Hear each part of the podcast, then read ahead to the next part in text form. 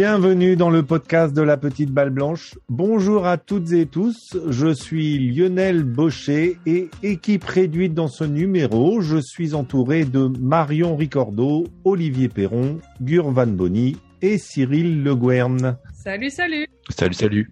Allô, Bonjour. Alors, on va, on va juste commencer cet épisode en, en profitant pour saluer de vive voix Nathan Legendre qui vient de remporter le championnat de France amateur. Euh, Nathan qui fait partie des trois jeunes que le blog suit euh, dans leur aventure et leur projet de passer professionnel. Euh, les deux autres étant Ilan Sebio et Gianni Savi. Euh, donc euh, bravo Nathan, félicitations. Euh, C'était euh, une belle partie euh, aujourd'hui, une victoire euh, finalement assez facile, mais bon, euh, 7 et 6 euh, sur un 36 trous. Donc ça, a été tenu comme match jusque jusqu'au trou numéro 22, 23 à peu près, avant que avant que Nathan creuse les cartes. Olivier, un, petit mot puisque tu étais présent là-bas lors des quarts de finale et demi-finale. Tu étais au Mans donc. De, bah, hier, j'ai suivi euh, donc son quart de finale et demi-finale euh, contre euh, euh, Hugo Malcor et euh, Lucas Dutartre. Euh, deux parties euh, solides. Euh, sur la journée, il a fait un seul bogey. L'après- L'après-midi, il joue, il joue moins 5. Donc, enfin, du très très beau golf. hein, et puis une concentration, enfin une détermination qui était euh, qui était impressionnante. Et puis euh, hier après la la demi-finale en fait, il gagne au 18. Euh, il prend cinq minutes en fait avec ses proches et puis euh, il va s'installer au putting green. Voilà. Et puis euh, il a repris les exercices, il a repris ses routines et puis je pense que c'est ce qu'il mettait enfin dans la bonne bonne énergie enfin voilà pour pour aujourd'hui. Et puis c'est un c'est un parcours enfin ils ont joué il l'a joué dix fois cette semaine. Donc euh, un, marathon, un marathon de golf avec euh, trois fois trois fois 36 trous avec euh, depuis les 16e de finale quoi. Donc belle belle performance. Et puis il inscrit son nom aux côtés de voilà de joueurs euh, joueurs pro maintenant enfin voilà, il y avait Victor Dubuisson qui a gagné Antoine Rosner, Alexander Lévy. Ouais non, c'est c'est ben, on lui souhaite on lui souhaite au minimum le, même succès que que ces que ces champions là quoi. Euh, non, c'est cool. Euh, bravo, bravo Nathan. Et en plus, euh, comme on a eu la chance de discuter avec lui mardi soir, il avait dit, il nous avait dit, j'y vais pour gagner, et et il a gagné. Donc bravo. Il nous avait dit autre chose, qu'il galérait euh, sur les premiers trous en ce moment et il fait Eagle Birdie le premier jour, euh, qu'il avait du mal à conclure les matchs et en fait euh, il n'a pas laissé vraiment beaucoup d'occasions à ses adversaires bah, pouvoir profiter des éventuelles fautes. Donc non, c'est c'était assez rigolo en fait de voir en gros tout ce qu'il n'arrivait pas à faire ou tout ce qu'il disait ne pas réussir à faire et qui est appliqué, voire même très bien appliqué dans les trois ou quatre jours qui suivent. Alors, on va poursuivre avec notre notre menu du jour. Euh, comme d'habitude, trois parties dans ce podcast. Euh, une partie golf professionnel et on va s'intéresser au majeur, euh, donc le Chevron Championship qui se déroule en ce moment à Rancho Mirage euh, en Californie. Donc le dernier tour euh, a lieu au moment de cet enregistrement. Et puis, euh, bah, à partir de jeudi, le Masters à Augusta. Donc voilà, les deux majeurs hommes et femmes, les premiers de 2022. Euh, côté pratique, euh, j'avais une petite question pour euh, les contributeurs et, les chroniqueurs. La technologie qui accompagne nos parties, télémètre, montre, application, est-ce que c'est le vrai golf? Voilà, je pose la question. Et puis côté actualité, euh, alors il y a beaucoup de beaucoup de rumeurs, beaucoup de, de on dit, etc. sur euh, le, la fameuse Saudi Golf League, enfin la, les Live Golf Series, je crois que c'est le nom officiel. Il y a quand même un sujet qui est globalement évité, c'est que je trouve qu'on s'intéresse pas aux fans, soi-disant que la formule de jeu, elle est censée euh, plaire aux fans et changer de ce qu'il y a habituellement. Alors c'est vrai que On va rappeler rapidement le format. bon, lorsqu'on on évoquera le, on évoquera le sujet, mais je vais surtout m'intéresser à savoir ce qui vous vous plairait en tant que spectateur et téléspectateur. Quel, quel format de jeu vous aimeriez voir plus souvent euh, à la télé euh, ou assister euh, sur place? Alors peut-être pas à chaque tournoi, mais sur sur plusieurs tournois. Et puis bah, pas de quiz dans ce numéro puisque Julien ne peut pas être des notes aujourd'hui, donc voilà, le quiz est reporté pour la plus grande joie de Gugu, Olivier et Cyril. Et on double pas la prochaine fois. Hein. c'est ça, c'est qui tout double la prochaine fois. Bah, je quitte.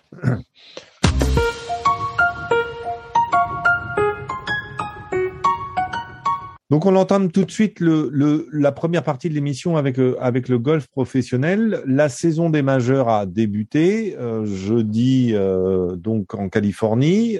cette semaine le Chevron Championship nouvellement nommé a lieu sur le parcours habituel de Mission Hills Country Club et ce pour la dernière fois puisque le nouveau sponsor titre Chevron euh, a décidé que à partir de 2023, l'épreuve euh, se déroulerait au Texas, euh, sans doute du côté de Houston.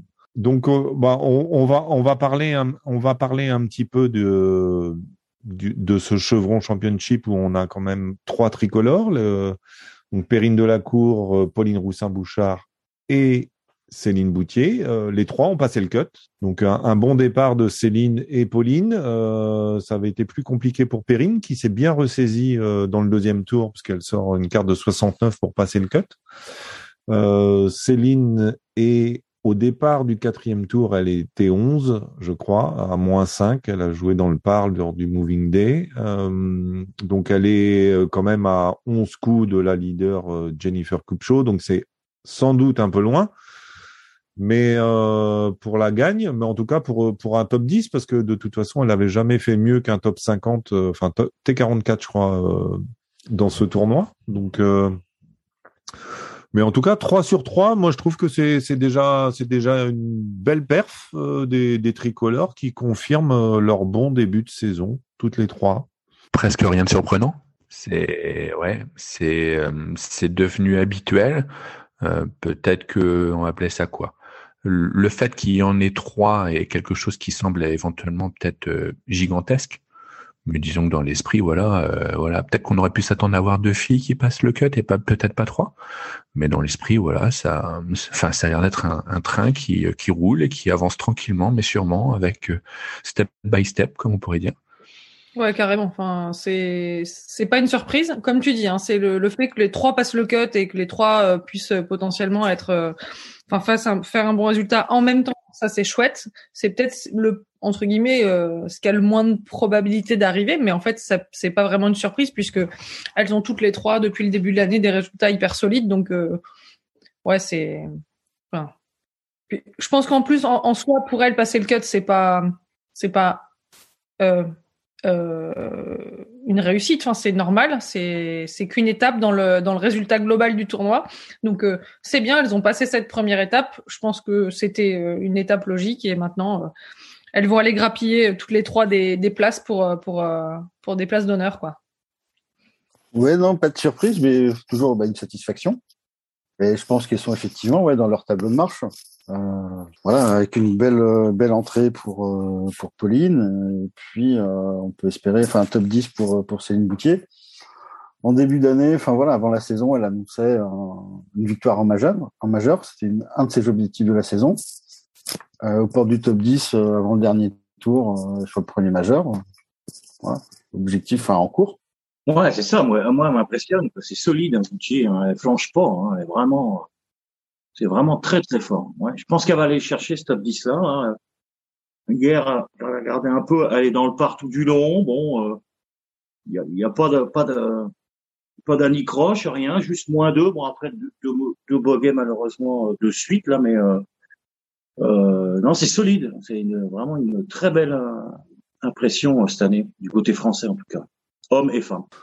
C'est presque logique que ça soit finalement Céline euh, qui soit là parce que elle est sur la continuité, l'expérience et puis la continuité de ce qu'elle fait quand même depuis euh, depuis le mois d'août quoi l'année dernière. Je pense que elle est elle est quand même elle est quand même là en étant. C'est plutôt intéressant je trouve d'ailleurs parce qu'elle a quand même pas un jeu. Enfin c'est pas c'est pas une grosse cogneuse, c'est pas une enfin je, sais même, enfin, j'ai pas eu beaucoup l'occasion de l'avoir joué, mais je, je sais pas trop d'ailleurs. Euh, est-ce qu'elle a, est-ce qu'elle a des points forts? Enfin, tu on a l'impression qu'elle, elle, sait un peu tout faire, mais elle a pas de, de trucs. Enfin, c'est pas une magicienne du petit jeu, c'est pas une grosse frappeuse. Euh, c'est juste une très bonne joueuse, quoi, partout. Peut-être pas de points faibles. Ouais, c'est ça. C'est pas évident parce qu'elle elle a un tempérament. Euh, enfin, elle, elle semble assez linéaire dans son tempérament en fait. Jamais de d'excès même quand elle gagne, jamais de, de grosses déceptions euh, quand elle rate. Non, après sa première Soleil Cup, en fait, c'était la, la capitaine, donc j'ai oublié le nom, qui, qui disait que, voilà, ce qui était apprécié aussi chez, chez Céline, c'était son calme. Elle apportait, enfin voilà, une, une sorte de, une sérénité dans le dans le vestiaire et aux autres joueuses. Ça permettait d'équilibrer d'autres euh, d'autres tempéraments plus fougueux. Ouais. Le quatrième tour, euh, enfin les, les, les dernières parties vont s'élancer euh, dans, dans sous peu. Je crois même que Céline Céline part dans 1h20 à peu près, il me semble, 21h20 je crois. Il est 20h au moment où on enregistre. Euh, Jennifer Kupcho a sorti 64 hier au Moving Day pour prendre la tête et puis six coups d'avance euh, sur euh, Pati Tavatanakit, la thaïlandaise qui qui a qui est la tenante du titre. alors juste un petit mot comme ça, une américaine n'a pas gagné, je crois, depuis 2015 il me semble. Euh, je crois bien avoir vu passer ça, mais le nom de la vainqueur m'échappe. C'était c'était pas Lexi, euh, non, euh, Lexi ça devait être 2014, donc 2015 euh, c'était. Euh, peut-être? Ouais, Brittany Lynchicom, tout à fait. Euh, donc il n'y a pas eu d'américaine à gagner pour ce, cette dernière édition. Est-ce que est-ce que vous voyez euh, Coupe Show qui a d'ailleurs gagné l'Augusta National Amateur, je crois, en 2019, la première édition, c'était elle qui avait gagné si je dis pas de bêtises. Euh, est-ce que euh, est-ce que vous la voyez Elle a six coups d'avance. Euh, est-ce que vous la voyez aller jusqu'au bout? Alors, quand le podcast sortira, les, dés seront jetés et on connaîtra le nom de la vainqueur. Mais je, je, peux certifier que les réponses seront en direct. Moi, je l'imagine mal. J'imagine mal ne pas gagner. Six coups d'avance, c'est quand même conséquent. Hein, on parle pas de trois, quatre coups d'avance, c'est six. Donc, euh, quand bien même elle pourrait avoir une journée un peu en dedans, elle vient d'avoir trois bonnes journées. Euh, on est sur du moins 5 euh, de moyenne quasiment. Donc c'est voilà, si elle devait avoir une mauvaise journée, elle pourrait peut-être sortir un plus 1, plus 2. Alors à moins que voilà, ça devienne journée kata, mais elle a pas l'air d'être dans la dynamique de faire une journée kata. du coup, il faudrait vraiment que l'autre soit très bonne et qu'elle elle soit vraiment pas bonne pour que ça se passe autrement que par enfin que ça termine autrement que par une victoire pour elle mais euh, bon après c'est du golf on sait ce qui peut se passer euh, c'est un majeur ça fait beaucoup de pression ça a beaucoup de conséquences de gagner un majeur hein, quand on est, euh, à sa place donc ça peut euh, j'espère pas parce que c'est ce serait un à moins qu'elle joue moins 2 et que l'autre joue moins 9 j'aimerais pas la voir ne pas gagner ce serait, ce serait euh, une grosse défaite. Même état d'esprit, même état d'esprit de mon côté. C'est-à-dire que euh, ah, ça serait terrible de se dire qu'en gros, quand tu as six coups d'avance, c'est pas suffisant pour gagner. Donc, euh, donc autant, bah voilà, enfin, à tout être humain, disons que voilà, ça serait bien qu'elle le gagne. Moi, j'ai quand même mis, j'ai joué le foufou, j'ai quand même mis un euro sur sur Corda parce que la cote est à 13 et que voilà, un euro, c'est, c'est, oh là là. Tout de suite 13 euros. Quoi. pas du gain. Eh ouais, ça change une, ça change une vie. C'est, c'est 3 balles Inesis. C'est peut-être même un peu plus que ça. C'est 4 Pro V1. Euh, si Titlas tout euh, Inesis m'entend, n'hésitez pas. Euh, voilà. Mais, mais en gros, dans l'esprit, ouais, non, ça serait, ça serait à ne pas souhaiter. Cyril? Bah, pareil, ouais, non, coupe, euh, coupe chaud, je pense qu'elle va, va, gagner. Six coups d'avance. Euh. Ouais. À moins de, de dégringolade, effectivement, mais euh, parce que comme dit Marion, c'est clair, la pression majeure, un titre, mais six coups, c'est quand même beaucoup. Quoi. Tavatanakit, c'est sûr qu'elle va jouer à la du titre, hein, c'est ça? Ouais. ouais. Donc elle, elle sait, elle a l'expérience, euh, mais quand même six coups, c'est beaucoup euh, sur un terrain comme ça. Je vois, oui, il y a quelques plus trois pour la journée, mais ça a l'air de scorer concrètement. Euh, euh, Jin est déjà à moins deux. Donc c'est ça, même même si elle a pas une bonne journée, ouais, enfin, anyway, je rejoins Marion. Même si elle a pas une bonne journée, je pense qu'elle va claquer un 70, 72 peut-être, ce qui suffira pas pour les autres. Je vois pas non plus un, moins 9 ailleurs. Elle, elle a joué quand même moins 8 hier. Hein. C'est pas la meilleure de toute la semaine. Hein. c'était déjà impressionnant. J'en vois pas une autre sortir un moins 8. En tout cas, une qui puisse euh, aller la dépasser. Olivier? Non, effectivement, on je lui souhaite pas parce que si on perd un majeur avec six coups d'avance, on peut mettre quelques années, voilà, à s'en remettre. Euh, donc je lui souhaite pas. Et je pense qu'elle va, je pense qu'elle va, elle va gagner euh, cette nuit. Bon, eh ben moi je suis pas aussi optimiste. Voilà, je le dis, mais euh, voilà, la, pression du, je suis d'accord avec vous, hein, totalement, et, euh, et je, je, je serais, je pense, déçu pour elle, euh, honnêtement. Mais, euh, mais voilà, euh, je pense que Tabata Nakit, euh, c'est, c'est, euh, elle est quand même hyper solide. elle adore ce parcours. et, et l'autre, la pression, la pression d'un, d'un premier majeur, etc. j'ai peur j'ai peur qu'elle se fasse manger quoi euh, par euh, l'enjeu en fait. Bon, bah en tout cas quand on écoutera l'épisode euh, ou on réécoutera, on saura. Donc voilà. on va parler du Masters. Alors avant, j'avais juste une toute petite question pour vous parce que donc euh, le, le, Chevron Championship, enfin le tournoi, euh, le tournoi en lui-même existe euh, existe depuis 1972. Il s'est toujours joué sur le même parcours depuis qu'il est majeur, depuis 1983. Donc c'est la 40e 40e édition où il se joue là.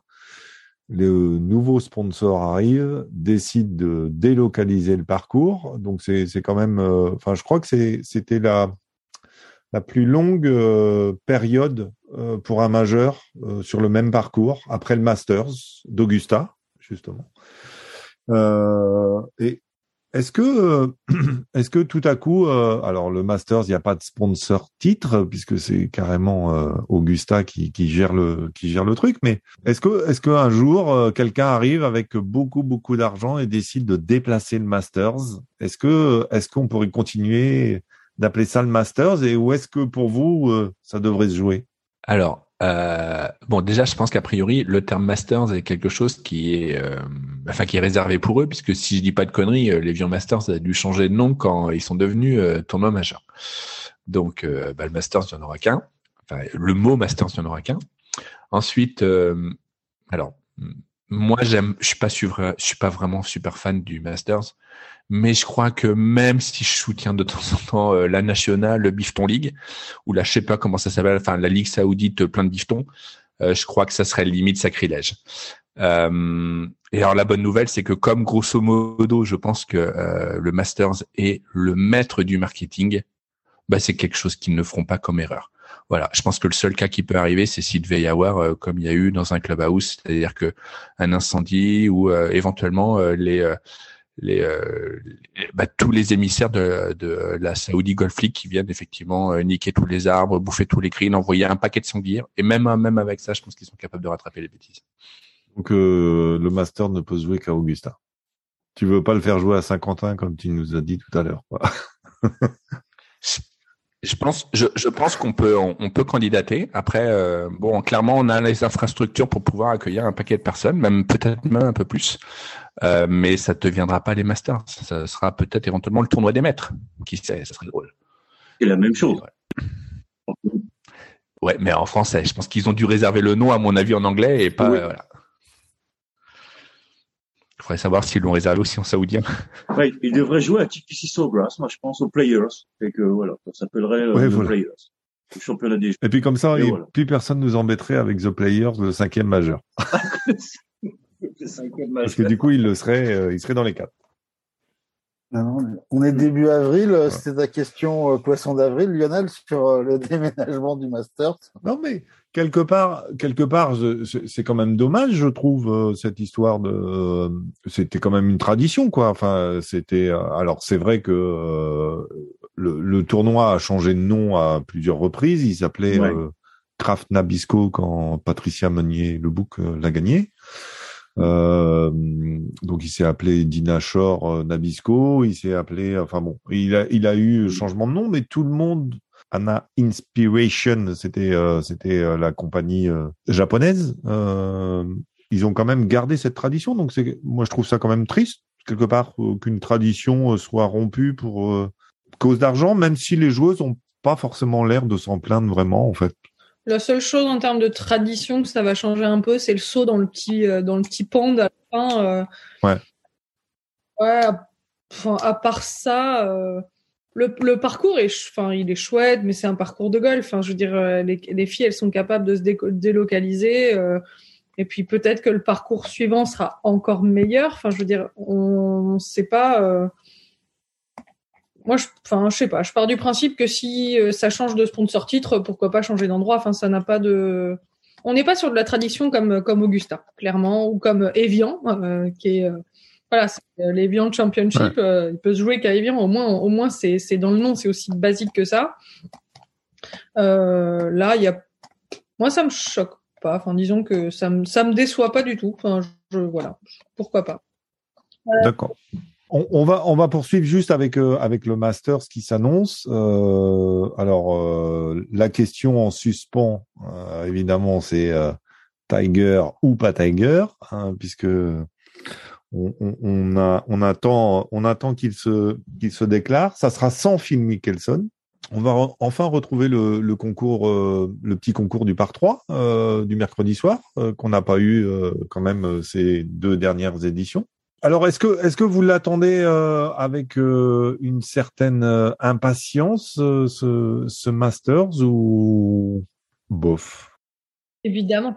Mais en fait, enfin là, tout à l'heure, il y a des, j'ai croisé des membres et ils me disent ah, t'as regardé la finale des filles Augusta j'ai eu honte de dire que non, je n'avais pas regardé. Euh, bon, je me couche un peu tôt en ce moment, mais voilà, je.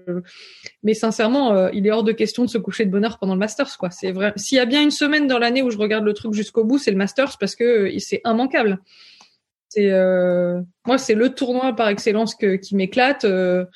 À regarder. Enfin, je je, je n'envisage pas de pas regarder ce tournoi. Enfin, c'est pas possible. Et, et, et, avant de, de faire un, un, tour de table, euh, et, et, la présence de Tiger ou pas, c'est un plus ou ça change rien? Ah bah, ah bah si. Hmm. C'est euh, et c'est surtout revenir, c'est symbolique, mais c'est vrai que s'il revient au Masters, enfin c'est euh, c'est génial. Et, et euh, je vais pas dire qu'un Masters sans Tiger c'est un peu moins bien parce que ça reste Augusta et ça reste génial, mais disons que quand il est là, c'est encore mieux. Et en fait, qui joue bien ou qui joue pas bien, en soi, ce sera mieux juste parce qu'il sera là. Même s'il devait pas passer le cut? Ouais, bon, je serais déçu parce que j'ai envie de le voir. Euh, j'ai envie, et je pense pas qu'il s'amuse à revenir s'il n'est pas prêt à, à, exceller, mais voilà, on sait pas ce qui va se passer. Euh, mais au final, euh, oui, s'il passe pas le cut, c'est sûr que ça va être un peu raide le week-end, quoi. C'est pas, c'est pas la même chose. Mais le fait qu'il prenne le départ le jeudi, déjà, c'est, c'est. Olivier?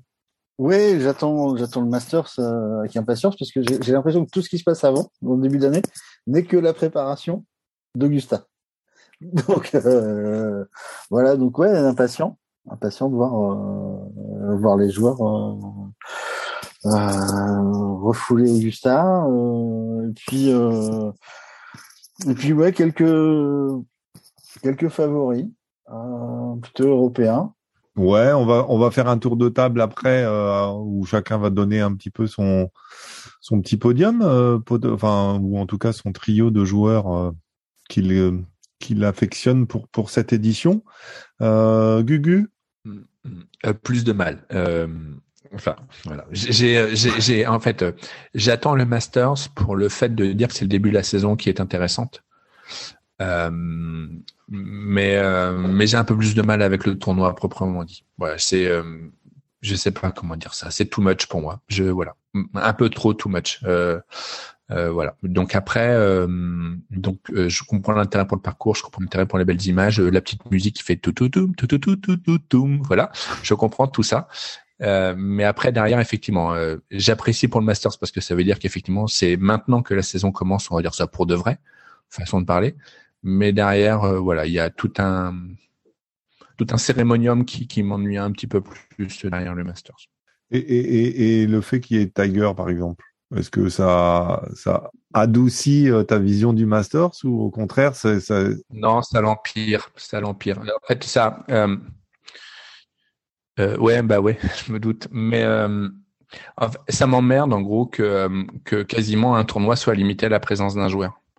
Euh, et, et, que si jamais éventuellement euh, jeudi matin on apprend par hasard qu'effectivement Tiger ne, ne, peut pas participer, euh, il va y avoir, on appelle ça quoi, un, un, un effet qui va faire voilà. Et, et, ça, pour moi, c'est un peu too much. Je, je, une fois de plus, hein, je, je, reconnais bien l'icône, je, je, vois bien qui est Tiger Woods, quoi. Euh, mais derrière, effectivement, c'est c'est peut-être un, enfin, c'est le too much sur le too much. Voilà. Après, n'hésitez pas à me lâcher sur Twitter. Euh. Non, non, non, non, euh, mais non, non. On respecte les avis de tout le monde, mais on va juste couper ton micro. Euh... Merci.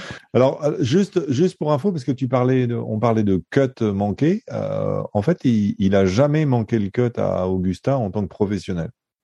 Il, il a manqué qu'une fois le cut. C'était en 96 et il n'était pas encore, il n'était pas encore professionnel. Et du coup, la, la fois d'après, il l'a gagné. Donc, euh, comme ça. pardon, Tiger, pardon, pardon, pardon, Maxime, méga pas tout ça, blabla. Non, mais il a, il a pas participé à toutes les éditions, hein, mais, euh, mais son plus mauvais résultat, c'était 38 et c'était en 2020. Après voilà, donc euh, ce que j'espère au moins, c'est qu'il participera pour qu'on va appeler ça euh, l'attention journalistique probablement euh, ne, ne retombe pas, parce que je pense qu'effectivement il y aura probablement un effet de soufflet. Et ce que j'espère aussi, c'est qu'effectivement, en gros, il passe le cut. Par contre, si effectivement, si c'est pour le voir le samedi et le dimanche à peu près 8 fois par, enfin 72 fois, parce que grosso modo le, joue, le mec joue plus de 6, euh, ça, par contre, ça risque probablement de me saouler. Mmh. C'est sûr. Cyril, Monsieur PGA Tour. Ben, c'est ça. Moi, moi, vu que je suis dans, le, dans, dans le même, euh, on va dire sur le même continent, je pense que je vais rebondir. Déjà, moi, je pense que c'est une superbe saison PGA. Euh, la saison commence pas au Masters. On a quand même eu euh, Kokrak qui a gagné le Houston Open. je t'aime quand même. Non, il y, a eu, il y a eu des super vainqueurs quand même. Il y a eu Matsuyama, donc le Sony, c'était magnifique. La victoire aussi de, de Niman au Genesis, qui sur un super terrain était fantastique. Enfin, il y a eu vraiment que des beaux vainqueurs. Euh, chez bien évidemment. Mais oui, c'est le premier majeur. Euh, c'est pas mon préféré. Je préfère dire Open personnellement. Euh, mais j'ai hâte de le voir. Hein. C'est le premier. J'espère que Tiger va jouer. moi, je suis pratiquement convaincu qu'il va jouer, sinon il serait pas là. Il, il a atterri il y a 30 minutes là. Mais euh, surtout, il serait pas là. Enfin, il, y a son cadet là, donc euh, il va falloir qu'il serve à quelque chose cette semaine, Joe. Et, euh, et puis oui, il y a, y a, beaucoup de favoris. Ça va être, ça va être une belle édition. Il y a des mecs qui arrivent très, très, très en forme. Allez, on, on, va, on va, on va conclure le, le, ce sujet du golf professionnel avec les majeurs et tout ça en faisant un, un petit tour de, un petit tour de table sur, euh, sur vos, vos favoris. Euh, honneur à Monsieur PGA Tour. Tiens, Cyril, je te laisse la main. Bah, moi, je vous invite déjà à écouter la pastille. Euh, c'est celle du Masters en plus, donc. Euh, s'il pouvait, pouvait, y avoir euh, à peu près 30, 30 écoutes, pardon, ce serait pas mal. Mais euh, je vais faire un gros gros tour, euh, vraiment des, des, des, forces en présence euh, euh, cette année, en fonction que ce soit que soit les, les sites de, de, Paris ou quoi que ce soit, ou des résultats tout simplement de la saison. Mais moi, je mettrais en, en troisième. C'est trois qu'on donne, c'est ça hein? En troisième, je mettrais bah, Cameron Smith, australien qui a quand même qui a gagné donc le Century, qui fait deuxième en, en 2020, était 10 l'année passée. Et puis les deux gros gros archi archi favoris pour moi, et je pense que tout le monde va être d'accord, on va tous les retrouver dans, dans les sélections. C'est euh, Justin Thomas qui a travaillé très très fort cette année. Euh, J'ai entendu quelques joueurs euh, en parler. Colt Nost, euh, il le connaît très bien. Il est allé le repérer la semaine passée. Il fait une superbe saison. Il, il a vraiment amélioré ses compartiments de jeu qui, qui pêchaient un peu l'année dernière. Et puis, et puis le, le archi favori, parce que il a toujours été bon là-haut, euh, c'est John Ram.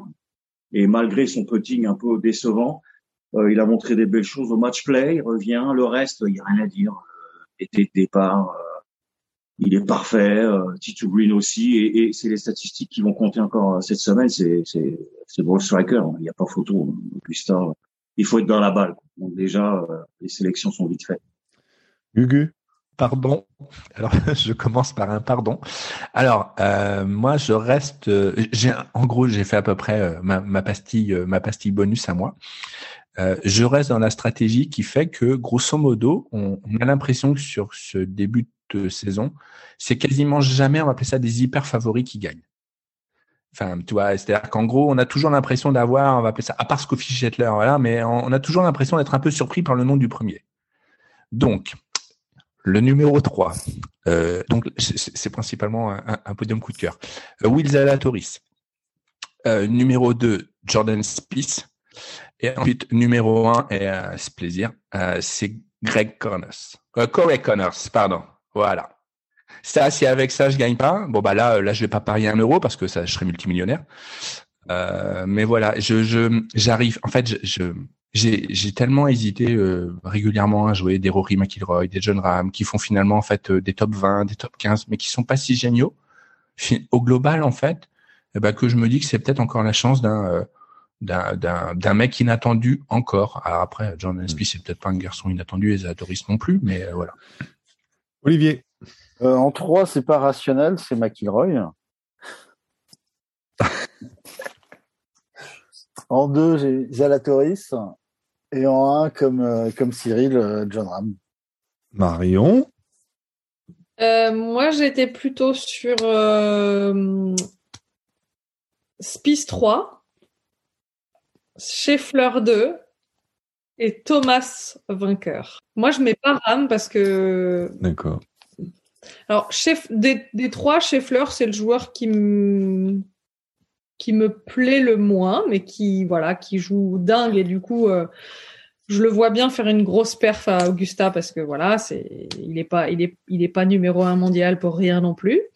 Euh, mais euh, voilà, les deux autres, c'est des joueurs entre guillemets coup de cœur. Spice, enfin, je me dis qu'il est capable de, de se re-révéler euh, voilà, euh, sur un Masters parce que parce que il a déjà été tellement performant sur ce tournoi, il a été capable de faire de tellement belles choses. Euh, et Thomas, bah comme l'a dit Cyril, euh, c'est Justin Thomas quoi. Cette année, euh, c'est propre, c'est c'est un métronome quoi. Donc c'est le métronome, c'est le métronome à qui il manque un, une petite étincelle de pas grand chose pour pour faire un feu d'artifice. Donc j'espère que ce sera cette semaine. Et toi, et toi Lionel, c'est quoi ton top 3 euh, ben moi j'ai oui j'avais j'avais Cameron Cameron Smith. Euh, ouais j'étais assez assez confiant sur euh, sur lui euh, cette année. Euh, je, je mettrais euh, volontiers alors pas forcément troisième ou deuxième je sais pas ou premier mais Justin Rose. Je je verrai bien. Et et puis et puis je vais je vais aller chercher un ancien vainqueur mais pas mais pas Jordan Smith je vais aller chercher Booba Watson voilà. Bah, bonne nouvelle, on a au moins quasiment 15 joueurs euh, présentés dans nos différents pronostics. Si avec tout ça on n'arrive pas à avoir le bon, c'est vraiment qu'on est chat noir.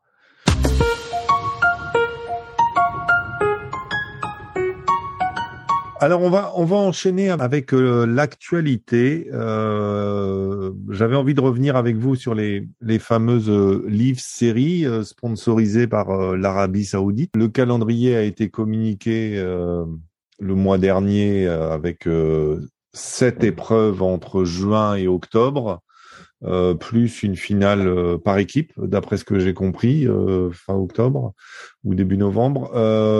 alors, on n'a toujours pas de nom de joueurs qui vont participer. Il y a quelques joueurs qui sortent un peu du lot pour plutôt des joueurs qui sont qui sont en fin de en fin de carrière, comme des, des Westwood ou, ou des gens comme ça.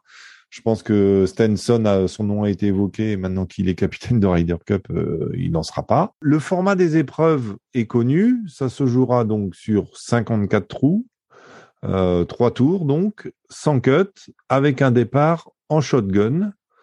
Maximum 48 joueurs répartis en 12 équipes de 4 avec classement individuel et classement par équipe et puis le jackpot à chaque fois que tu gagnes, quoi.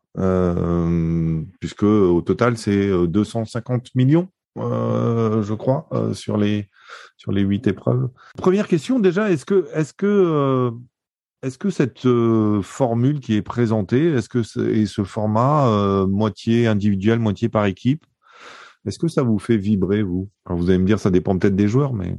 Alors, moi, tu m'apprends la formule. D'accord. Parce que je m'y suis pas du tout intéressé euh, pour le coup à ce à ce truc-là. Et d'un seul coup, j'ai un petit peu plus envie de m'y intéresser. D'accord. Que je trouve ça, le fait que ce soit un shotgun, donc ça veut dire que tous les mecs vont avoir les mêmes conditions météo. Donc tout le monde joue en même temps, ce qui fait que tu as forcément du golf. Déjà, ça va pas durer très longtemps. Pendant 5 heures, tu vas avoir de la diffusion. Et pendant 5 heures, tu vas avoir du golf et tu vas avoir forcément plein de coups de golf intéressants à voir. Donc ça, ça me plaît. Le shotgun, c'est pas une formule euh, agréable qu'on envisage pour des tournois pro, mais pour le coup, là, c'est assez excitant. Et le fait qu'il y ait un truc de, en individuel et en, équipe, euh, je trouve ça génial. Tu vois, tout à l'heure, tu avais évoqué le fait qu'est-ce que vous aimeriez voir plus à la télé? Moi, je trouve que ça manque de trucs par équipe, mais pas une équipe de deux pas juste un double. Mais là, pour le coup, des équipes un peu plus costauds, je trouve, enfin voilà, je trouve ça assez génial parce que euh, il y a des joueurs qui sont capables de se dépasser pour les autres. En plus de se, défoncer pour eux, ils sont capables de se défoncer pour les autres. Et de temps en temps, ça peut nous permettre de voir des choses qui sont assez euh, qui sont assez sympas, qui des, réactions, des des tempéraments qu'on voit pas forcément quand les mecs jouent pour eux tout seuls. Et du coup là, je pense que ça peut être ça peut être assez chouette.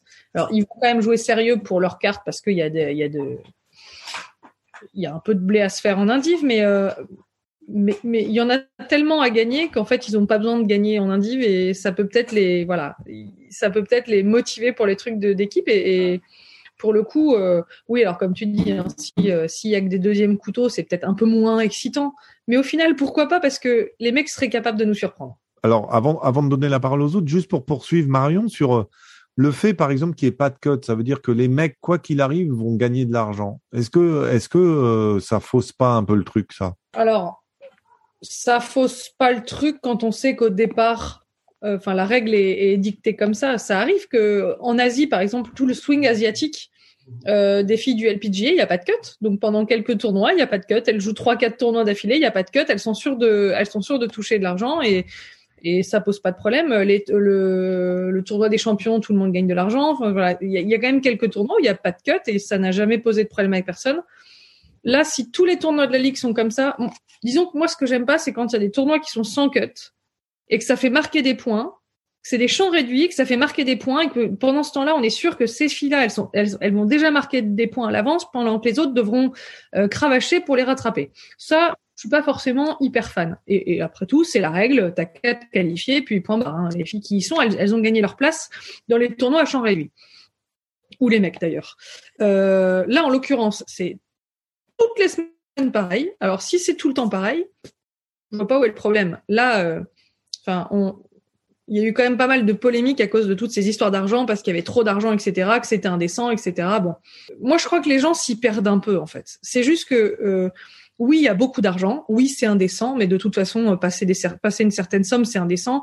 Euh, ce que certains mecs gagnent déjà sur le tour c'est indécent. Ils ont pas besoin de tout ça, ils ont déjà tellement d'argent. C'est donc on sait indécent par rapport à quoi C'est toujours pareil, c'est compliqué. Enfin, je veux dire, c'est pas c'est pas blanc ou noir. La, tout, tout, ce qui est polémique par rapport à tout ça, c'est un c'est un c'est un tout petit peu compliqué parce que finalement, euh, qu'est-ce qu'on qu'est-ce qu'on reproche à, cette ligue? On reproche qu'il y a trop d'argent, on reproche que c'est l'Arabie Saoudite. Ce qu'il n'y a pas si longtemps, les gens sont allés faire un tournoi là-bas et ça a gêné personne. Tout le monde y est allé parce que quoi? Il y avait un peu moins d'argent, donc d'un seul coup, c'est plus l'Arabie Saoudite, c'est plus des gros salauds parce qu'il y avait un peu moins d'argent. Enfin non, en fait. Hmm. Du coup, moi, je, je voilà, ce, ce, cette ligue, c'est un peu complexe. Si on parle purement en golf, moi, j'adore la formule. Hmm. Il y a beaucoup d'argent, tant mieux pour ceux qui en gagnent. Il y a beaucoup d'argent, ils en ont pas besoin, ils en ont besoin, peu importe, c'est cool. Enfin de toute façon, l'argent, ils vont pas aller le donner à quelqu'un d'autre. Soit ils le donnent à ses joueurs, soit ils le donnent pas. Donc euh, pourquoi pas le donner à des joueurs de golf après tout hein, c'est moi, ça me choque pas. Et, et, et la formule que tu as expliquée, je la trouve assez cool. Donc, euh, si on parle purement golfique, canon. Hmm. Messieurs, qui veut réagir? Marion a cloué le bec à tout le monde. ouais, ouais, ouais. Non, c'est ça. Oui, la formule est intéressante, mais euh, moi, dès que c'est l'Arabie Saoudite, c'est un gros nom. Ça va être, ça va pas aller plus loin que ça. C'est juste. Euh, mais je pense que les, les, gens sont déjà choqués avant quand euh, DJ tout ça ont été ont été joués euh, en Arabie Saoudite. ça a toujours choqué, ça, surtout du côté américain forcément. Et que c'est pas nouveau. Hein. Moi, moi c'est ça qui me choque le plus. L'argent, oui, faut, m'en fous un peu. Les, les gars, c'est leur métier. Ils passent du cash, tant mieux pour eux. Mais donc ça, ça me dérange pas. C'est juste que ça vient de la provenance. Quoi. Là, je m'intéressais plus au côté euh, fan, euh, fan de golf, et tu regardes cette formule en fait de jeu, le format qu'il propose. Après, euh, si c'était proposé ailleurs, en fait, qu'est-ce que tu penses du format, toi? Bah oui, c'est attirant, comme dit Marion. Oh, la, la, formule est shotgun, tout ça. Effectivement, j'y avais pas pensé, mais c'est un très très bon point. Tout le monde aura la même météo, donc c'est quand même pas le cas sur les autres circuits. Hein, on l'a vu au Players, ça, ça, a complètement changé la donne en fonction de la vague dans laquelle tu étais, euh, pour pas mal de joueurs, dont, dont des gros, euh, les favoris. Donc là, pour le coup, c'est génial. Après, équipe, machin, euh, pas trop. Moi, je, moi, je veux réserver ça au Ryder Cup ou President's Cup ou la Seraing euh, pour des compétitions comme ça euh, par pays. Euh, la formule match play, oui, ouais, ça change du stroke play. C'est vrai que ça manque. Hmm. C'est bien. Euh, je sais pas si c'est en match play d'ailleurs. Il me semble que c'est sur 54 trous en trois tours. Olivier?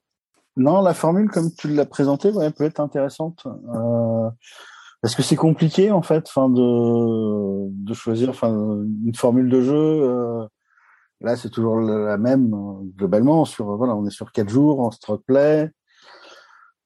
Alors sur d'autres formules, euh, voilà, on veut plus de match play.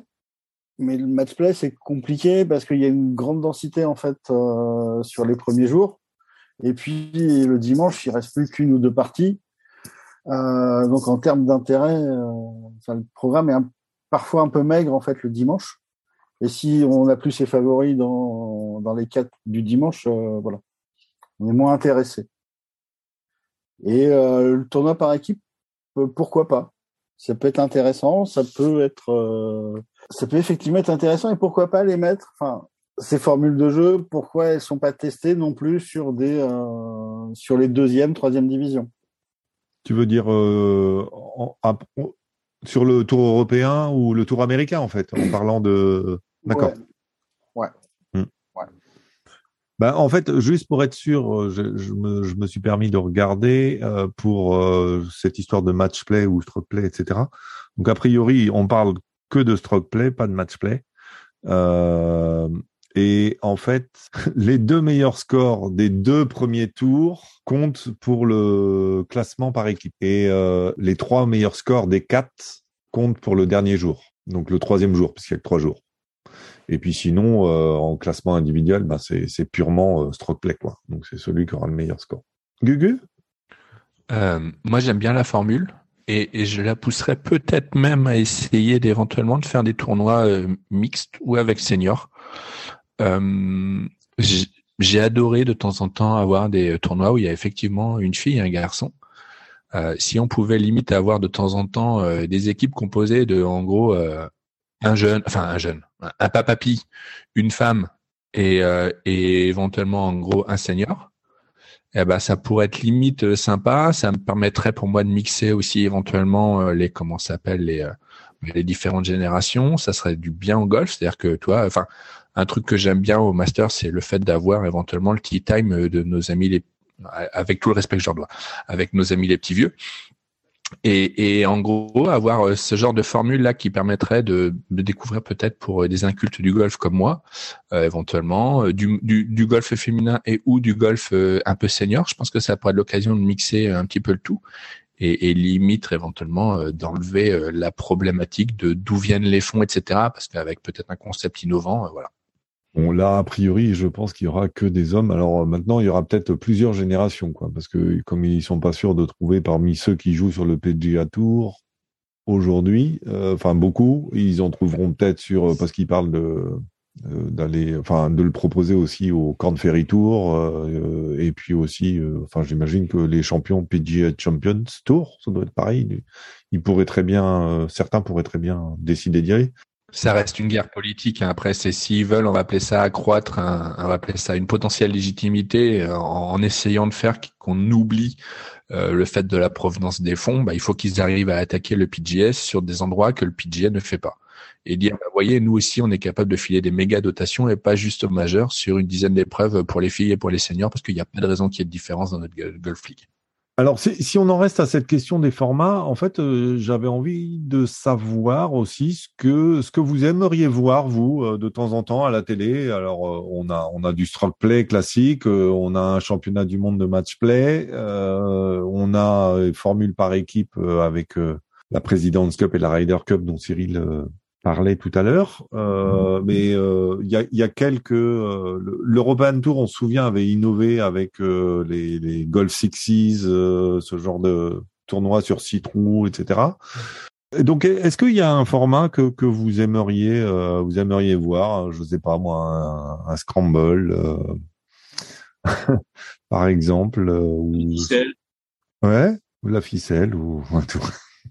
Ils n'auraient pas beaucoup de ficelles, hein? Ils n'auraient pas beaucoup de ficelles. La, la, la, course au drapeau, la course au drapeau, ça peut être vraiment fun. Euh, pour de vrai, moi, je, si je reste dans l'actualité, je serais vraiment éventuellement intéressé pour voir une formule, bah, comme on a eu pour les championnats de France amateurs là, c'est-à-dire une première partie de, de qualif euh, en stroke, et puis ensuite des poules faites en fonction du résultat du stroke play, et on s'affronte en match play en fait dans le style du WGC Matchplay, mais éventuellement bah, pas écrit sur directement euh, les poules et le tirage au sort, mais plutôt effectivement faire en fonction de, ta classification. Moi, j'aime bien l'idée de stroke match. Moi, j'aime bien cette formule aussi. Moi. On toujours, euh, a toujours attiré des championnats de France. C'est les compartiments de joueurs qu'effectivement en stroke, bon bah oui, t'es dedans ou t'es pas dedans dans la semaine. Mais le match play, c'est particulier. Il y a des mecs, on l'a encore vu là, justement, à Austin au Texas, il y a des mecs, c'est c'est leur marque de fabrique, quoi. Des Kisner, des, des, des Scheffler, des et ça peut être un gros retournement de situation quand, quand tu arrives les deux derniers jours à, à, l'épreuve des match play. C'est pas forcément le mec qui a, qui a fini premier au bout de 36 trous qui a l'avantage, qui a, qui a l'avantage, qui est favori. Ouais. Olivier? C'est compliqué. C'est compliqué comme question parce que ouais, ce que je commençais à dire, enfin voilà, sur le match play, ça devient ça devient un peu maigre en fait le dimanche. Donc euh, c'est comment tu garder en fait de la densité en fait jusqu'au bout pour les téléspectateurs? Comment garder du suspense? Et voilà comment tu garantis aussi le bah, l'intérêt à la fois des téléspectateurs et puis des spectateurs qui sont sur place? Et puis comment on peut intégrer aussi bah, euh, le tournoi par équipe? Moi j'aime bien cette idée, euh, voilà d'équipe euh, qui pourrait être un fil rouge en fait sur l'année avec euh, voilà, une, fois par mois un, tournoi un peu euh, avec une, un fonctionnement différent. Quoi. Ouais, je, rejoins Olivier. C'est compliqué de trouver des formules originales. C'est pour ça que le, truc de, de dites là, ça a le mérite d'être, d'être fun. Euh, moi, ce que j'aime pas, et, c'est pour ça que vraiment Olivier a 100% raison, c'est quand on, quand on est sur du match, à la fin, tu te fais suer. Que deux joueurs, donc t'as des pauses. Dès qu'ils sont en train de marcher, tu sais plus quoi faire. Enfin, c'est, euh, et on l'a même vu avec la, on avait beau avoir la petite finale et la finale. Euh, bah en fait euh, ça, ça manque ça manque de jeu quoi. On, on, a on a besoin de, de plus. Donc le shotgun c'est vrai que c'est c'est curieux comme concept mais c'est génial parce qu'en fait tu as du jeu tout le temps tout le temps tout le temps. Et euh, et, euh, et, et, j'aime bien ce que tu as suggéré aussi Olivier euh, le fait de faire un truc par équipe euh, genre toutes les trois semaines tous les trois tournois en fait on, on crée des équipes genre en début d'année euh, ces équipes, c'est les mêmes joueuses qui jouent ensemble, les mêmes joueurs qui jouent ensemble. Et en fait, tous les trois tournois, on fait une sorte de classement final d'équipe à la fin de l'année sur les scores, machin, les deux meilleurs scores ou un truc comme ça. Et, et ça peut être, euh, ça pourrait être un, une sorte d'autre fil rouge à suivre dans l'année. Euh, euh, avoir un groupe, suivre un groupe d'équipe, enfin une équipe.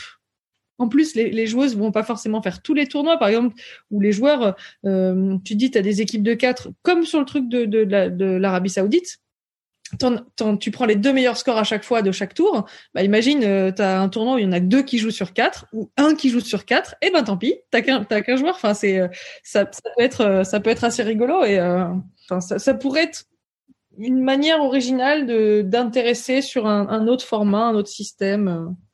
Mais bon, c'est compliqué de se renouveler. C'est, dire, c'est comme un marathon. Un marathon, c'est un marathon. Enfin, tu, tu, tu peux pas te recycler, tu peux pas recréer ce que c'est. C'est le golf, euh, tournoi de golf, c'est un tournoi de golf, c'est quatre tours, c'est machin. C'est compliqué de d'essayer de faire original euh, euh, et intéressant en même temps. C'est pas si simple. Je veux dire, sinon, sinon ça aurait été fait depuis longtemps et c'est pas c'est pas si facile.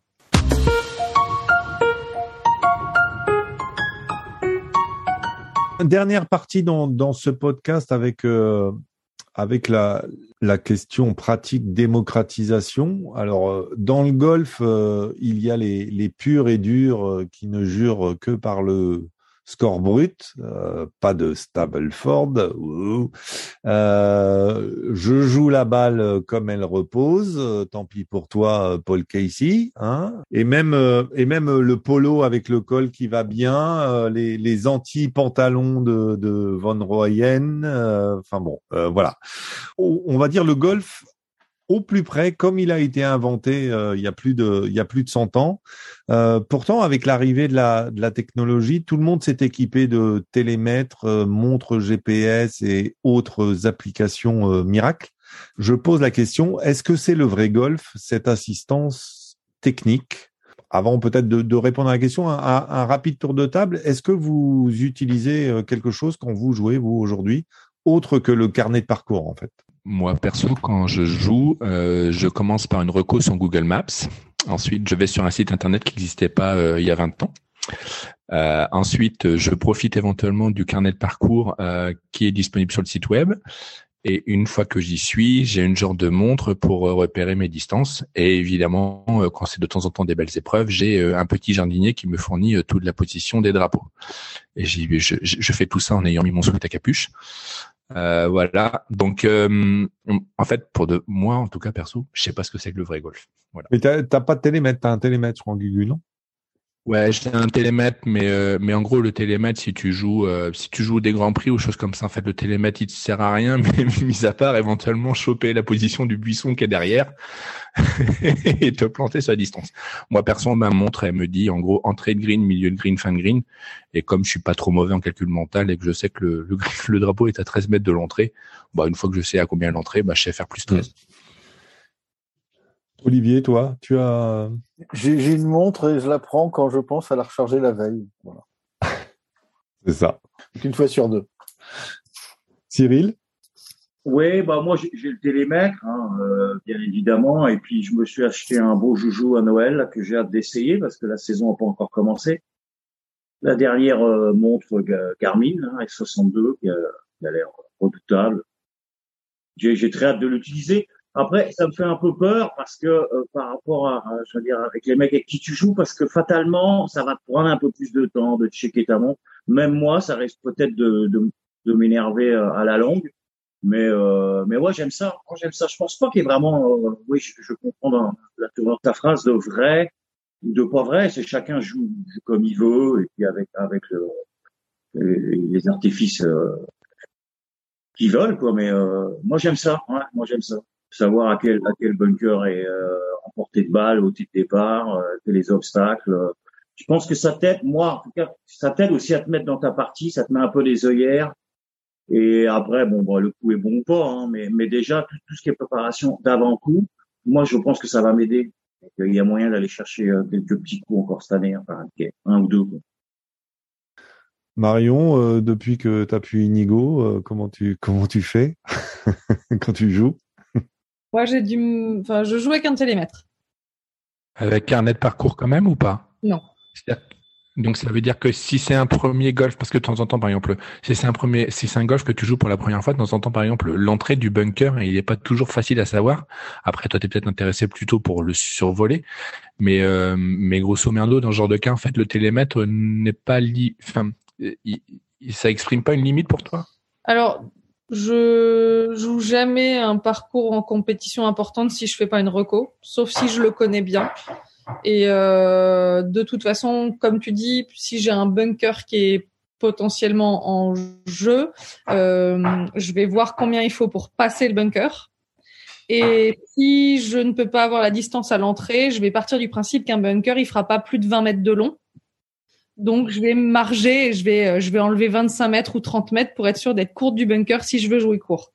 Donc euh, je prends toujours des grosses marges. Euh, si je veux jouer court d'un obstacle ou long d'un obstacle, je m'amuse jamais à être. Euh, si un si un obstacle dos et que j'arrive pas bien à le prendre, bah, je vais toujours prendre 20 mètres plus court parce que parce que faut pas s'amuser à être euh, à être à 5 mètres du ditch parce que si tu as un petit coup d'adrénaline ou un petit coup de vent qui te pousse la balle, tu finis dans l'eau, c'est bon, c'est terminé. Et je trouve ça trop bête d'assurer de finir dans un obstacle. Euh, donc euh, non non moi le télémètre euh, c'est je fais une reco si je fais un Grand Prix je fais une reco avant. Là par exemple le dernier Grand Prix que j'ai fait j'avais fait la reco un mois avant et ça m'avait suffi en fait. Parce que je repère mes tombées je, je, repère les zones où je vais terminer je regarde ce qui est important j'ai même pas pris de notes. Mais bon en un mois j'ai joué un autre parcours donc en fait bah, je me souviens très bien de ce qui s'est passé. Et puis quand j'ai un doute eh ben j'assure. Donc au final euh, je prends, enfin voilà, je prends pas trop de risques, mais euh, moi, je, je pour pour le thème global, je ne sais plus jouer sans connaître la distance. Que ce soit, alors quand j'étais pro, euh, c'était carnet de parcours, euh, je pouvais pas jouer sans carnet de parcours. Euh, maintenant que je suis amateur, je, je ne sais pas jouer sans télémètre. Je ne peux pas taper un coup si je connais pas la distance que j'ai au drapeau. Je suis pas capable de taper le coup. En fait, je vais, je serais pas capable de m'engager comme il faut. Donc euh, je peux le faire hein, en partie amicale, j'ai pas de, c'est pas grave. Mais quand ça compte, c'est hyper. J'ai vraiment du mal à m'engager dans le coup si je sais pas quelle distance j'ai à, faire. Euh, aller à deux mètres près, ça me, ça me, ça stresse de pas savoir à deux mètres près la distance que j'ai à faire. Hmm. Non, mais la question, elle est, elle est évidemment de, de elle est pas de, est-ce que on joue à l'aveugle ou pas, mais euh, est-ce que, est-ce que, allez, enfin, le carnet de parcours quelque part, il y a les repères qui sont sur le parcours, t'as les, en général. Donc, euh, est-ce que est-ce qu'on n'est pas plus près du, du... bon C'était une question euh, rhétorique évidemment, quoi, parce que on va pas s'amuser à, à, faire disparaître toute la technologie, mais mais euh, est-ce que le golf tel qu'il était au départ, il n'y avait pas tout ça et on arrivait très bien à jouer au golf et les gens arrivaient à scorer de la même manière. Donc, est-ce que en revenir à un côté carnet de parcours classique, moi, le télémètre, euh, enfin, je comprends pour quelqu'un comme Marion euh, qui, moi, savoir exactement à combien est le drapeau, ça va pas changer euh, grand chose parce que je suis pas suffisamment précis. Par contre, je vais utiliser moi aussi une montre avec le début de green, milieu de green et fond de green et ça, ça me suffit largement en gros pour pour savoir le coup. Après, pour ce qui est de pour ce qui est de supprimer ces outils, il me semble, sauf dire de bêtises, que grosso modo les, alors, je vais essayer de pas dire de conneries, donc euh, que les compètes de jeunes euh, fédérales, il me semble que c'est les euh, moins de 14 ou moins de 16. Je voilà, pardon si je fais une grosse une, je dis une grosserie, mais grosso modo, où euh, il me semble que euh, les parents sont plus autorisés, les cadets, enfin les les télémètres ne le sont plus, les montres non plus. Et en fait, l'idée effectivement, c'est que bon après euh, on va appeler ça, enfin, ce genre d'outil n'est que du luxe. Euh, à partir du moment où tu as une marque de départ euh, qui t'indique, qui sur lequel il se trompe pas, un poteau, un poteau de 135, de 100, de 50 mètres à l'entrée du green, normalement dans l'esprit t'es capable de compter tes pas et de savoir au moins à peu près à combien t'es. On va appeler ça, voilà, à l'entrée du green. Après, le petit détail, c'est effectivement, est-ce que le golf qui t'accueille a la gentillesse de mettre les positions de drapeau, dire s'il est à gauche ou à droite, etc., ce qui pourrait éventuellement changer ou modifier ta longueur de club. Mais pour le reste, c'est vrai qu'on a une tendance à essayer de revenir aux bases. Moi, ce que je considère perso, c'est que les il n'y a pas de problème à être technologique, mais me vient pas me chier ma partie à, me mettre 10 minutes pour choper ton putain de drapeau. Quoi. Alors, si tu fais une socket derrière, euh, enfin, pitié quoi. Va plus vite dans ta routine ou choses comme ça. Donc en gros voilà. Donc après euh, c'est vrai qu'il y a tellement de enfin quand tu joues en partie à trois il y a tellement de moyens de réussir à prendre une information quand le premier joueur joue. De façon à ce que quand toi t'arrives t'es déjà quasiment intégralité des, informations il faut à peu près trois secondes pour choper le drapeau et puis tu peux faire ta routine en 40 secondes bah ça le fait. Mais si effectivement en gros euh, les mecs qui cliquent sur sa montre pour savoir à combien est l'entrée du green juste au moment où ça lui est joué ça va me casser les T'es un peu chafouin, hein t'es un peu impatient quand même. Hein Dis donc, ça doit pas être facile tous les jours de jouer au golf avec toi. Hein euh, alors, expérience perso, j'ai joué à Saint-Jean-de-Mont il y a deux semaines, pas bien joué, avec un monsieur où on a fait probablement que discuter. Il a gagné en plus. ouais, ben, bah non, mais j'ai pas bien joué quand même. Enfin, on n'a pas joué bijou, quoi, grosso modo, voilà. Et on a pas mal discuté. Et pardon, euh, monsieur, si tu nous écoutes d'avoir autant discuté. On a joué en 3h20. Et, et, on a pris tous les éléments, en partie à deux, hein, on a pris tous les éléments qu'il fallait, etc., etc. moi, je suis, euh, enfin, affligé, euh, déprimé quand je vois les temps de jeu que mettent les jeunes ou les pros pour jouer en partie à deux. Et alors, de surcroît en match play, nous, c'était en stock play. Et la partie qui était derrière nous, où il y avait un moins 2 et un plus 2, enfin un moins 2 et un 2, bah, ils ont joué en 4 heures. 4 heures à 2, bah, je suis désolé, mais non, quoi. Enfin, c'est pas possible. Après, euh... et, et, ils se sont pas perdus sur le parcours, a priori. Je précise au cas où. Je te l'accorde, mais est-ce que c'est vraiment lié euh, à l'utilisation de la technologie? Tu as juste des. Non. On va euh, jouer, enfin. À, à, la technologie de la, à la technologie, à la routine, à tout un tas de trucs que les gens mettent en place et effectivement l'utilisation de ce genre de technologie de toute manière ne peut, enfin, rajoute du temps à quelque chose qui peut potentiellement être long. Si t'es malin, que tu sais positionner ton chariot à tous les coups, il n'y a pas de problème. Mais grosso modo, voilà, c'est si déjà t'es lent et qu'en plus tu viens choper trois fois le télémètre, euh, tu regardes trois fois le vent qui change, allez, vas-y mon coco, quoi, on joue pas notre vie. Fonce. Moi, je, moi, je suis, je suis, enfin, je suis pas d'accord avec euh, Gugu pour ça parce que je pense que la enfin, ce genre d'outils, ça fait gagner du temps. Et les mecs qui perdent du temps avec ce genre d'outils, c'est que de toute façon, les mecs qui sans rien joueraient très lentement je pense pas que ces outils-là fassent perdre du temps à qui que ce soit. Sauf à ceux qui sont déjà de nature et auquel cas on peut rien faire pour ces gens-là. Euh, c'est des cas désespérés. C'est voilà, c'est le, type qui joue lentement, euh, il jouera plus lentement avec des, outils, mais il est capable de jouer encore plus lentement sans outils parce qu'il va aller mesurer les pas pour un coup à 197 mètres, alors de toute façon avec son boissin qui fait jamais plus de 135 mètres. Parce que ça, ça existe aussi. Donc, euh, euh, on mesure exactement pour savoir quelle distance, puis en fait, on a besoin de qu'un seul club dans le sac, puisque de toute façon, on fait toujours la même distance, quel que soit le club qu'on tape. Enfin, moi, je suis un peu comme Olivier. Je, joue avec une montre quand j'oublie pas de la charger, euh, et ou quand je l'oublie pas tout court. et, et d'ailleurs, c'est assez, c'est assez amusant de constater quand tu n'as pas ta montre à quel point c'est intégré dans ta routine en fait. Euh, le nombre de fois où, où j'ai pas ma montre, je regarde mon poignet euh, pour rien, en l'occurrence. Et, euh, et c'est vrai que c'est c'est important. Enfin, refaire une partie où tu n'utilises plus que les repères du parcours, c'est aussi c'est aussi intéressant en fait. Des fois d'être parce que ce que tu disais Marion, si tu sais pas exactement où c'est, etc., tu vas prendre de la marge euh, bah des fois c'est c'est aussi euh, c'est aussi intéressant de de se dire euh, tu peut-être un peu plus stratégique des fois quand tu n'as pas ta montre et que tu que les repères sur le parcours en disant euh, bah là je sais pas ouais je sais que je suis à 200 mètres mais je sais pas si l'eau a passé elle est à 120 ou à 130 quoi. Et euh, du coup euh, bah, euh, soit tu prends le club pour jouer au-dessus de l'eau euh, en disant je vais prendre 140 pour être sûr que, mais bon, euh, si le green arrive vite derrière, c'est compliqué.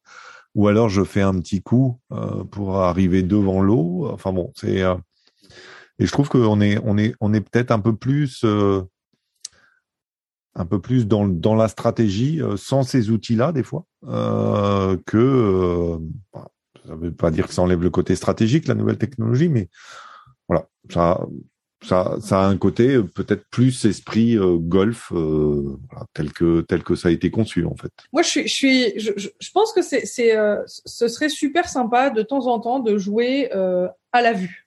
Vraiment, d'avoir de même pas mesurer avec les poteaux, de d'essayer d'estimer. C'est un, c'est un bon exercice de temps en temps d'y aller sans aucune info et d'essayer de taper un coup et d'estimer la distance, de d'essayer de faire travailler son cerveau, faire travailler ses habitudes, faire travailler son voilà son instinct. Euh, moi, j'aime bien compter les pas. C'est vrai que c'est un truc quand j'avais pas le droit de quand quand j'étais pro et que j'avais pas le droit de au télémètre, j'aimais beaucoup marcher, compter les pas par rapport aux pastilles de peinture qu'il y avait au sol, etc. Faire les calculs parce que ça permet aussi de se recentrer, de se, voilà, de, de, de détourner son attention d'un stress éventuel. Euh, bon, alors après, ça m'est arrivé aussi à un tournoi de même plus être capable de compter 112 euh, plus 5. J'étais tellement stressé que j'y arrivais pas. Ça m'est arrivé aussi. Mais euh, le télémètre m'aurait été d'une grande utilité ce jour-là. Mais euh, mais c'est vrai que je, je moi je le télémètre ça, ça, ça, quel bonheur depuis que je peux reprendre le, le télémètre. Enfin, sincèrement, t'arrives à ta balle quand tu connais à peu près le parcours. Euh, tu as fait une reco si c'est un grand prix ou c'est ton club ou quoi que ce soit. Je veux dire, tu sais où sont les dangers, tu sais à peu près comment se placer les bunkers, comment sont placés les obstacles d'eau. T'arrives, euh, tu regardes, tu vois le drapeau sur le green, tu sais à peu près à quel endroit il est parce que tu arrives à estimer de loin s'il est à l'entrée, au milieu, au fond, parce que tu vois la taille qu'il fait, etc. Tu mets un coup de Bushnell ou un coup de, de, de télémètre. Euh, tu, tu la distance exacte, tu sais que tu as une petite marge de 10 mètres avant, une marge de 20 mètres derrière, formidable. C'est facile de choisir ton club. Enfin, je trouve que ça simplifie la vie, ça fait gagner du temps. Après, la réflexion, elle se fait rapidement dans ta tête. Tu te dis, euh, j'ai 127 mètres, je sais que je peux être long, bam, je prends, euh, j'en sais rien, mon fer 7, mon fer 6 et, euh, et au cœurs, quoi. je trouve que cette technologie, elle est, elle est, elle est idéale. Et, et, on avait, enfin, ça avait été évoqué à une époque de laisser quelques tournois pro euh, l'accès euh, au télémètre euh, pour voir. Je crois que ça s'est fait une fois ou deux sur le PGA Tour. Ça a dû se faire une fois comme ça. Bah, c'est le, c'est pas le PGA Championship ou le télémètre est autorisé Oui, mais je sais que, enfin voilà, j'avais souvenir que ça avait été autorisé sur un tournoi et, et, et génial. Enfin, ce honnêtement, en plus, quand ces mecs-là, faut, faut, y penser aussi, mais quand les mecs ils arrosent et qu'ils se retrouvent sur le fairway d'à côté, avant de réussir à trouver tes distances pour le, les bonnes distances pour aller choper le green, quand tu es sur le fairway d'à côté alors que t'as aucun repère, bah, on va pas me dire que ça, ça fait perdre du temps, quoi. Au contraire, parce que tu, de, ton point, tu mets un coup de Bushnell jusqu'à ton obstacle, un coup de Bushnell au drapeau, et hop, merci, au revoir, tu sais ce que tu dois jouer, parce que tu sais où le drapeau il est, donc tu as juste à prendre une petite marge à gauche, à droite, machin, c'est, enfin, ça fait gagner un temps fou. Enfin, on m'enlève pas l'idée que, que, le télémètre fait gagner du temps. Mais montre ou quoi que ce soit. Enfin, je veux dire, c'est, cette technologie, elle fait gagner du temps. Olivier, tu voulais euh, ajouter un truc Ouais, parce que je suis allé regarder ce que disaient les règles en fait sur la question de l'équipement. Et euh, avant, avant le... d'expliquer l'équipement, enfin d'autoriser, euh, il y a un rappel de ce qu'est le jeu de golf. Et donc, le jeu de golf, en fait, c'est un challenge où le succès dépend de votre jugement, de vos compétences et de votre adresse. Et pour cela, en fait, euh, vous devez utiliser des clubs et des balles qui sont conformes. Vous êtes limité à 14 clubs maximum. Et vous êtes limité dans l'utilisation d'autres équipements aidant artificiellement le jeu. Donc le règlement n'autorise pas, mais limite en fait la technologie et il y a des instruments de technologie qui sont interdits. C'est notamment ceux qui mesurent le dénivelé et ceux qui recommandent en fait une ligne de jeu ou le choix d'un club. Et ce, que rappelait enfin Marion, c'est que enfin après il fait même si enfin on connaît la distance, mais il faut toujours taper un bon coup de golf. C'est clair. Ah, c'est bien c'est bien le truc qui me pose problème au golf moi. Et mais donc il va dépendre enfin voilà, tout ça ça je vais le rappeler mais ça dépend de ta routine, ça dépend de ton objectif, de ta zone cible, euh, de ta trajectoire, du choix du bon club. Et elle en parlait de, la bonne intensité que tu vas mettre dans ton coup. Et puis si tu mesures la distance, mais que t'as pas été à donner tes clubs, euh, ta mesure elle ne sert pas à grand chose. donc, voilà, et les distances, on les connaît déjà, il y a des indications, enfin voilà, avec les poteaux, on peut faire des pas on a déjà un, grand nombre d'infos. Et en provocation, je dirais que connaître la distance, enfin, ça sert à rien. Ça, ça aide pas plus. C'est, euh, ça, va servir en fait, ça va donner confiance. Ça va aider à ce niveau-là. Ça va être, euh, ça va t'aider dans, ton choix de club et puis dans l'intensité, dans l'intention que tu vas mettre dans ton coup. Mais c'est à ce niveau-là que connaître la distance va t'aider mais dans l'absolu, ça t'aide pas beaucoup si t'as pas fait le travail de préparation avant et que tu connais pas vraiment les distances que tu fais avec tes clubs. Hmm. c'est clair, c'est clair. Puis comme dit comme dit Marion, euh, disait euh, le, nombre de, joueurs qui font tout le temps la même distance euh, avec les fers du, du 6 au, au 9. Et, puis on et puis on l'a vu. Enfin voilà, Cyril l'évoquait tout à l'heure les, les conditions météo players ou, le, sur le 17 le dernier jour. Enfin, on, est, sur une distance que tous les joueurs connaissent. Euh, ils sont incroyablement nombreux à avoir mis les balles dans l'eau quand même. Hmm. Clairement, clairement. Donc, euh, donc c'est pas forcément connaître la distance qui, enfin, il faut connaître la distance, mais il n'y a pas que ça dans un coup de golf. Ouais, ouais, et puis, puis, puis à, l'inverse, ce que tu disais, c'est aussi euh, le fait de connaître la distance qui va aussi te donner plus ou moins de confiance. Euh, euh, des fois moins, parce que des fois tu te dis ah mince, c'est une distance où j'ai pas le club. Mm. En fait, tu connais la distance et j'ai pas le club pour, pour, pour la jouer, ou alors ah c'est une distance, ça veut dire qu'il faut que je joue tel club. Donc euh, je le joue pas bien celui-là en général. Donc, euh, donc clairement, euh, bon ben on, arrive à on arrive à la partie euh, à la partie de, du podcast où habituellement euh, je cède la parole à Julien. malheureusement, il, ne peut pas être des nôtres. entre temps, Gurvan a dû aussi nous quitter. Alors bon, je j'ai pas préparé de quiz, mais je vais juste vous poser une petite question. C'est euh, voilà euh, le nom du vainqueur et le score euh, du Masters 2022. Et ça sera, je, je, prends sur moi, ça sera un point bonus euh, pour euh, qui sera accordé. J'enverrai la directive à, à Julien euh, pour le pour le quiz.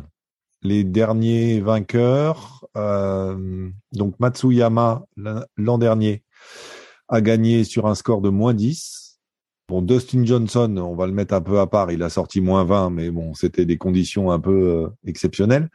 Euh, donc ça n'a pas trop de sens. Euh, Tiger Woods en 2019 était à moins 13, Reed à moins 15, Garcia avant lui à moins 9, Willett à moins 5, et si je vais jusqu'à Jordan Spieth, c'était moins 18. Voilà. Et le dernier score positif, il date de 2007 et c'était Zach Johnson avec plus 1. Justin Thomas, 279. 279, donc euh, moins 9. Moins 9. Ok. Justin Thomas, moins 12. Ah, on a le même. D'accord. John Ram, moins 8. Ok. Et, euh, et moi, je vais dire, euh, je vais dire Cameron Smith euh, à moins 6. Et ben voilà. Ben merci, merci à, à tous de votre présence. Euh, pas merci à Julien donc euh, parce qu'il n'a pas été là. Euh, on espère on espère le retrouver fin avril pour le prochain épisode. D'ici là, je vous souhaite une bonne fin de Chevron Championship. Un bon Masters, évidemment. Bon golf à, à, toutes et tous, pour ceux qui ont la chance de pouvoir jouer. Et puis on se retrouve sur le blog et sur Twitter. À bientôt les amis. À bientôt. À bientôt.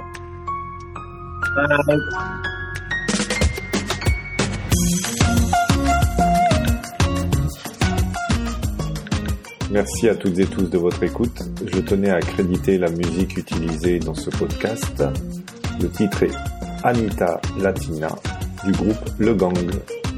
Vous pourrez retrouver toutes les informations concernant la musique et les prochains épisodes sur notre adresse le podcast.